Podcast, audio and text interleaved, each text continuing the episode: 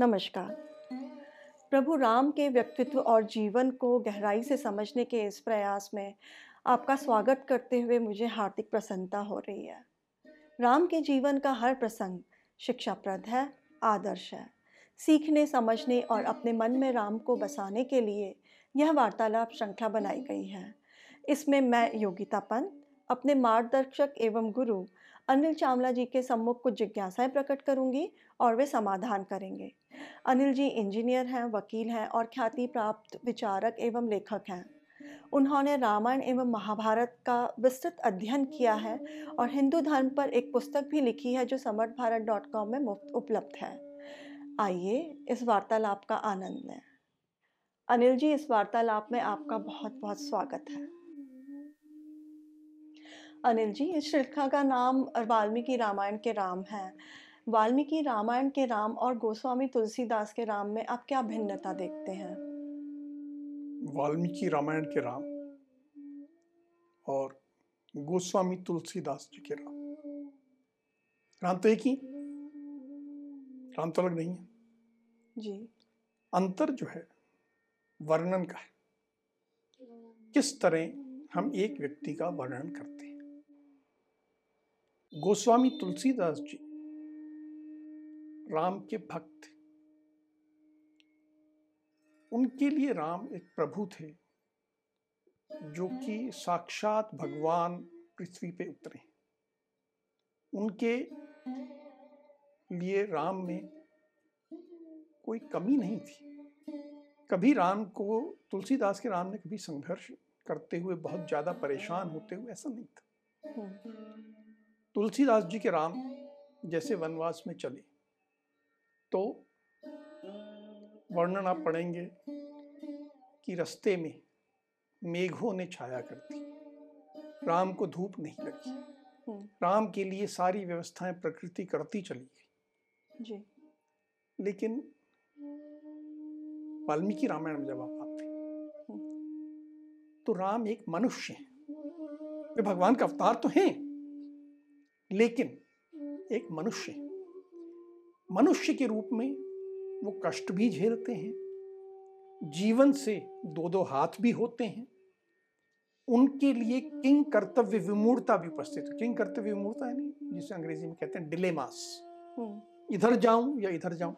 जी। ऐसी स्थितियाँ आई कि एक धर्म ये कह रहा है दूसरा धर्म ये कह रहा है।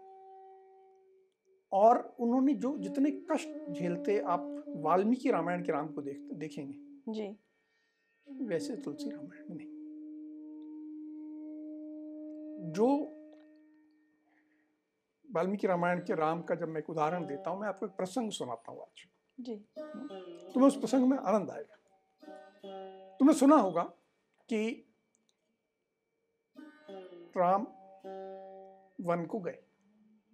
सब जानते हैं वन को गए। जी। लेकिन उस समय क्या घटनाक्रम हुए? उस घटनाक्रम में से एक प्रसंग मैं तुम्हें आज सुनाना चाहता हूँ। जी। जब ये निर्णय हो गया कि राम वन को जाएँगे राम लक्ष्मण सीता तीनों जाने वाले थे। अगर आज का युग होता और एक किसी महान नेता को आदेश दे दिया जाता कि आप वन में जाइए हम्म, जी। तो क्या होगा? वो कहेगा साहब फॉरेस्ट का रेस्ट हाउस खुलवा दो। मैं वहाँ पे कुछ दिन रह आऊँगा। आप कहोगे चौदह साल रह लूँगा रेस्ट हाउस में। है? तो ऐसी बात तो कही जा सकती है। आज के युग में ऐसा ही होता। जी। उस युग में भी महाराज दशरथ ने कहा कि मेरा बड़ा प्यारा बेटा है। अब इसको वन में जाना ही है तो कोई बात नहीं।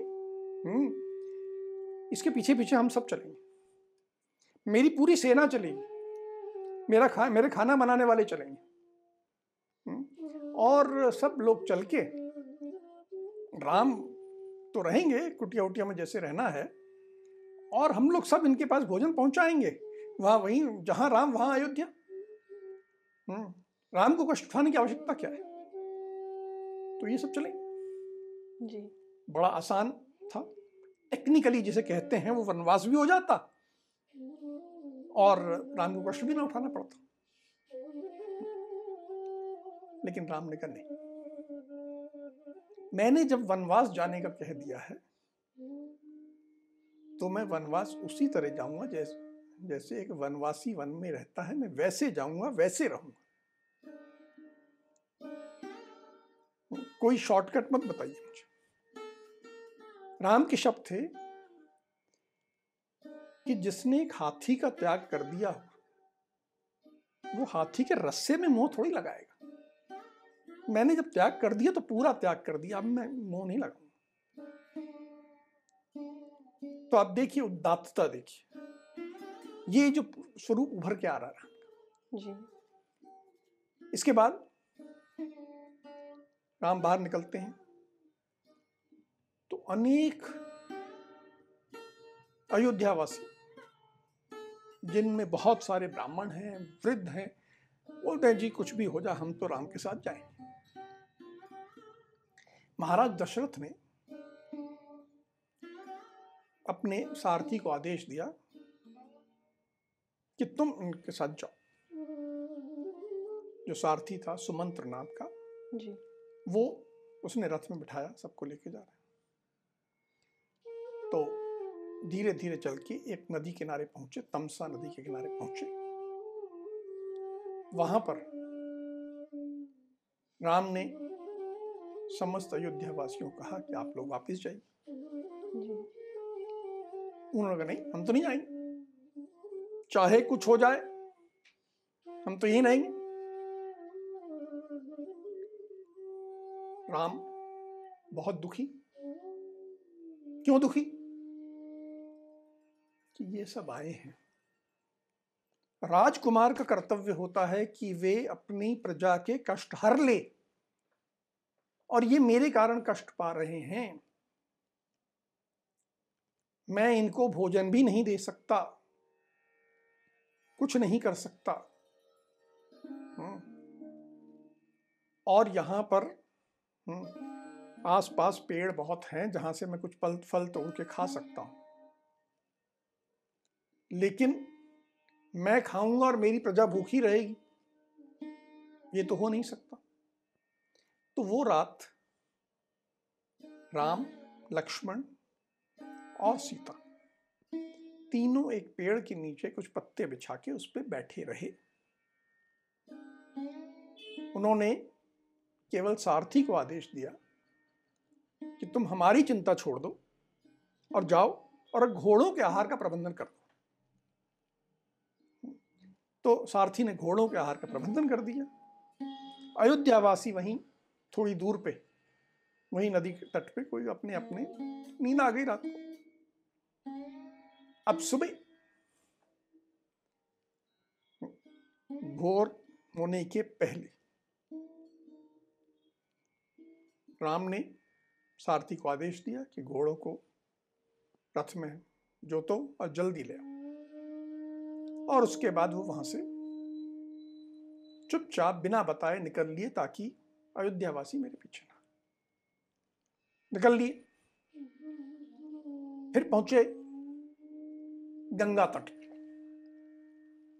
गंगा तट पे एक राजा था जिसका नाम था गुह। वो निषाद कुल में उत्पन्न हुआ था, निषाद राज था और वो राम का पुराना मित्र था। वहाँ गंगा किनारे सारथी के साथ ये पहुँचे एक पेड़ के नीचे।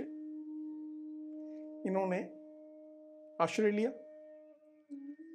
गुह के पास समाचार पहुँचा कि आपके मित्र आपके राज्य में पधारे हैं।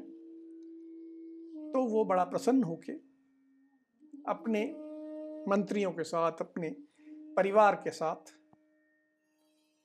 आया। राम ने देखा कि मेरा मित्र आ रहा है। उठे आगे बढ़ के पैदल चल के आगे गए उसको गले लगाया उसका स्वागत किया। गुह ने कहा कि आप मेरे राज्य में पधारे मैं धन्य हो गया। हम्म, आप मेरे अतिथि हैं। हम्म, आपको मैं अपने महल में चलने के लिए तो नहीं कह सकता लेकिन यहाँ मैं आपके लिए सब व्यवस्था लाया। कि आप अच्छे से बिस्तर पे सो जाएँ। आप भी लक्ष्मण भी बिस्तर पे सो जाएँ। भोजन करने के लिए हर तरह का भोजन जो भी आपको रुचिकर लगे मैं सब लाया हूँ। घोड़ों के लिए चारा भी लाया हूँ चना भी लाया हूँ हम्म, और आप सब मेरा ये आतिथ्य स्वीकार करें यही मेरी आपसे विनती बड़ा अनुनय विनय करते हुए उसने राम से ही आग्रह किया। राम ने कहा कि तुमने इतना प्रेम दिखाया मैं प्रसन्न हो गया मैं अनुग्रहित हो गया। हम्म, और मैं सारी वस्तुएँ तुम जो लाए मैं सब स्वीकार करता और स्वीकार करके हम्म, तुम्हें वापस करता हम्म, और मैं तुम सबसे ये आग्रह करता हूँ कि तुम मेरे पास मिलने आए हो मैं तुम्हें कुछ दे नहीं सकता आज खिला नहीं सकता। तो ये जो तुम मेरे को तुमने मुझे दिया है, मैं तुम्हें दे रहा हूँ, तुम ये खा लो। मैं नहीं खाऊँगा। हम्म? केवल तुम्हारी सामग्री में से जो घोड़ों के लिए सामग्री लाए तुम, चारा और चना, वो मेरे घोड़ों को अवश्य खिला दो, क्योंकि उनको आवश्यकता आज की रात हम लोग केवल पानी पी के सोएँगे। अब आप समझिए राम ने पहली रात क्या खाया था? कुछ नहीं। केवल पानी पिया था। हुँ? हम्म? कुछ नहीं खाया था। रात भर जगे थे। दिन भर कुछ नहीं खाया। फिर रात को सारी भोजन सामग्री आ गई है। लेकिन कुछ नहीं खाया। कुछ नहीं खाया। क्यों नहीं खाया? क्योंकि मैं व्रत ले चुका हूँ कि मैं वनवासी की तरह जीवन यापन करूँ। ऐसे घर से बना भोजन आना है तो मैं तो अयोध्या के बगल में किसी चार पेड़ों के नीचे रुक जाता और वहाँ से टिफ़िन आता रहता और मैं खाता रहता। तो ये तो वनवास नहीं होगा। वनवास का मतलब ये है कि मुझे वनवासी की तरह रहना है। मुझे पेड़ से फल तोड़ के खाने हैं। जंगल में जो मिल रहा है वो खाना है। ऐसा अच्छा पका हुआ भोजन नहीं खाना। तो आज भी मैं भूखा सोऊँगा। दो दिन, दो रात और उसके बाद भी अगले दिन जंगल में जाने के बाद कब भोजन मिला होगा पता नहीं। ये एक, आप देखिए व्यक्ति का जीवट है। एक आदर्श के प्रति जो प्रतिबद्धता है, जो छोड़ना नहीं है। शॉर्टकट्स ले लेना, कॉम्प्रोमाइज कर लेना, प्रैक्टिकल हो जाना नहीं। आपका प्रश्न जो था तुमने जो प्रश्न पूछा बहुत अच्छा प्रश्न पूछा था। राम के व्यक्तित्व को जब हम समझ रहे हैं वाल्मीकि रामायण में जो राम को जब हम देखते हैं तो वो केवल भक्ति का केंद्र बिंदु नहीं है। जी। वो हमें जीवन जीने का तरीका बताते हम आज इस पूरी श्रृंखला में जब भी हम राम की बात करेंगे तो केवल इसलिए नहीं कि आप राम के नाम की माला जप लीजिए। नहीं। राम के नाम की माला नहीं जपनी है। राम को अपने जीवन में उतारना है। उनके सिद्धांतों को, उनके आदर्शों को, उनके जीवन जीने के तरीके को हम कैसे अपने जीवन में उतार सकें? ये हमें वाल्मीकि रामायण से प्रेरणा मिलती है। मैं गोस्वामी तुलसीदास जी का पूर्ण सम्मान करता हूँ। उनकी रामचरितमानस से भी बहुत प्रेरणा लोगों ने ली है और ली जा सकती है। पर आज हम वाल्मीकि रामायण से राम के जीवन के प्रसंगों को देखते हुए अपने जीवन के लिए प्रेरणा लेना, कुछ सीखना, अपने जीवन को ज़्यादा अच्छा बनाना, इसके लिए समझने का हम प्रयास कर रहे हैं। बहुत ही अद्भुत। जैसे अभी आपने बताया कि राम जी को जगह जब वो वनवास में गए तो काफ़ी चुनौतियों का सामना करना पड़ा। तो ऐसे राम जी के जीवन में पहला प्रसंग कब आया जब हम कह सकते हैं कि उनके जीवन में संघर्षों की शुरुआत हो गई थी? राम का जन्म ही शायद संघर्ष करने के लिए और अगर मैं सबसे पहली बात करूँ जबकि राम के सामने एक चुनौती प्रस्तुत हो जी। हम्म, एक छोटा सा प्रसंग बताता हूँ। जी। राम की उम्र रही होगी कुल पंद्रह सोलह साल। बड़ा अच्छा जीवन गुजर रहा। हम्म। शिक्षा देने के लिए गुरु वशिष्ठ बहुत प्यार करने वाले माता पिता महाराज दशरथ और भाई, बहुत प्रेम करने वाले, लक्ष्मण, भरत, शत्रुघ्न, सब, बड़ा अच्छा परिवार, सुख से रह रहे एक दिन उनके यहाँ आगमन होता है। महर्षि विश्वामित्र, उस काल में एक महर्षि का अचानक अनायास एक राजा के यहाँ पहुँचना एक बहुत बड़ी घटना महाराज दशरथ ने बहुत स्वागत किया। कहा कि हम अहोभाग्य हुए। हम धन्य हो गए कि आप हमारे यहाँ स्वयं पधारे। मैं आपकी क्या सेवा करूँ? आप जो आदेश करेंगे, वो आदेश पूरा करना मेरा कर्तव्य। और उस आदेश में मुझे कुछ भी देना पड़े आपको तो आपको मैं अवश्य दूँगा, इसमें कोई संकोच की बात नहीं। ये मेरा पूरा राज्य आपके अधीन है। मैं भी आपके अधीन हूँ। तो मैं प्रतिज्ञा करके कहता हूँ कि आप जो मांगेंगे मैं उसे अवश्य दूँगा। आप बिना संकोच के मुझसे जो मांगना चाहे मांगे। जी। महर्षि विश्वामित्र ने कहा सोच लो। इनमें का सोचने की कोई बात नहीं। आप राजर्षि हैं आप ब्रह्मर्षि हैं। हम्म? आप जैसा ऋषि मेरे यहाँ पधार गया इससे बड़ा मेरा सौभाग्य हो ही नहीं सकता। और निश्चय कोई सौभाग्य का उदय होना है तभी आप आए जी। नहीं तो आप आते नहीं। तो ऐसे सौभाग्य के लिए मैं आ, संकोच कैसा लाऊँगा मैं आप निसंकोच होके मान। ठीक है। तुमने कहा है अब बात से फिरना मत। जी। बिल्कुल नहीं। आप मांगिए। तो महर्षि विश्वामित्र ने कहा कि मैं तुम्हारे बड़े बेटे राम को मांगने आया दो राक्षस हैं। हम्म, एक का नाम है मारीच और एक का नाम है सुबाहु। जो मेरे यहाँ यज्ञ में विघ्न डालते मैं एक बहुत बड़ा यज्ञ करने वाला का प्रयास कर रहा हूँ। जब भी वो यज्ञ समापन की ओर आता है तो ये दोनों राक्षस आते हैं। और उस यज्ञ स्थान पर रक्त मांस इत्यादि की वर्षा कर देते हैं और मेरा यज्ञ सब टूट जाता है। तो मैं चाहता हूँ कि दस दिन के लिए तुम मुझे अपने ज्येष्ठ पुत्र राम को दे दो। मेरे संरक्षण में राम रहेगा और राम के बल के आगे कोई राक्षस खड़ा नहीं हो पाएगा और ये राम उन दोनों को मार देंगे। और दस दिन बाद मैं तुम्हें राम को वापस ला के तुम्हें दे दूँगा। ये सुनते ही महाराज दशरथ बेहोश हो गए। एकदम घबरा गए कि ये क्या हुआ? किसी तरह उन्हें होश आया। तो उन्होंने कहा कि महर्षि, मेरा छोटा सा बालक, जिसकी उम्र अभी सोलह साल भी नहीं है,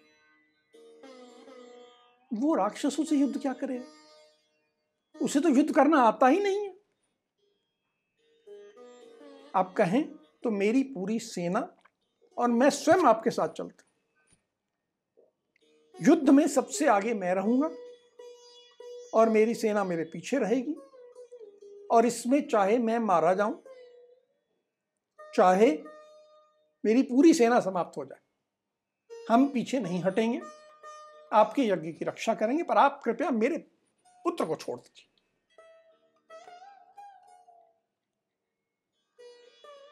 विश्वामित्र ने कहा, नहीं, मुझे ना तुम चाहिए, ना तुम्हारा, तुम्हारी सेना चाहिए। मुझे तो केवल राम ही चाहिए और कुछ नहीं चाहिए। अब ये एकदम विचलित करने वाली बात थी। पर आप ऐसा क्यों कह रहे हैं? इसने कहा ये जो दोनों राक्षस हैं हम्म, ये एक बहुत बड़ा राक्षस है रावण। उसके आदमी हैं। रावण खुद रावण स्वयं जो है, ऋषियों के यज्ञ में विघ्न डालने का काम नहीं करता। उसे बहुत छोटा काम लगता है। तो उसने इन दोनों को एक काम सौंप रखा है। हम्म। तो ये इनको राम मार पाएगा, बाकी आप को मैं नहीं ले चाहता। अब जब रावण का नाम सुना तो महाराज दशरथ बोले कि, ऋषिवर, आप क्या कह रहे हैं? ये रावण के आदमी रावण के आदमी हैं तो रावण से तो शत्रुता लेना। ये तो मेरे बस की बात नहीं है। मैं भी जिस काम को नहीं कर सकता, आप मेरे सुबोध बालक से करवाना चाहते और चाहते हैं कि मैं अनुमति दे दूँ, उसको ले जाए। ये नहीं हो सकता। महर्षि क्रोधित हो गए। बोले, ठीक है तुम्हारी ये इच्छा तो मैं जा रहा हूँ। तो जब वो क्रोधित हो गए तो गुरु वशिष्ठ ने महाराज दशरथ को समझाया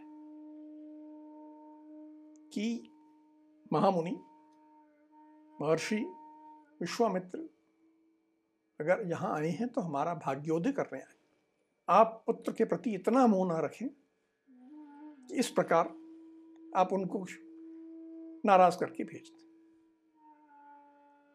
आप उनकी बात गुरु वशिष्ठ के कहने पे महाराज दशरथ तैयार हो गए बोले ठीक है। और उसके बाद राम और लक्ष्मण महर्षि विश्वामित्र के साथ गए। लेकिन एक बात आप देखो एक बात तो नोटिस करो ध्यान करो। जी। कि एक पंद्रह सोलह साल का बालक जी। एक ऐसे मिशन पे चला गया जिसको करने के लिए उसके पिता तैयार नहीं, उसके पिता को डर लग रहा, जिसको करने के लिए पूरे उस समय के भारतवर्ष का कोई राजा करने की हिम्मत ना करे। और ये सुबोध बालक बिना डरे, बिना नानकुर किए, बिना रोए, प्रसन्न चित्त से अपना धनुष उठाता और चल देता। ये साहस है। ये जो दमदारी है जी। ये जो हिम्मत है जी। ये हमें उस क्षण राम में दिखती और वो हिम्मत हम अगर राम के जीवन को देखें तो हर कदम पे मिलती हर कदम और अगर हम राम को समझने में पहली चीज़ सीख सके हिम्मत, साहस और वो जीवट कि यदि कोई काम करना है, कोई चुनौती आ गई है तो मैं आगे बढ़ना है, सोचना नहीं। अनिल जी, आपने राम जी के बारे में इतनी रोचक जानकारी दी है और ऐसा लगता है कि आपको बस सुनते रहो पर आज की चर्चा को हमें यही विराम देना पड़ेगा। अगली कड़ी में राम के कुछ अनछुए पहलुओं के साथ हम दोनों फिर उपस्थित होंगे। राम राम।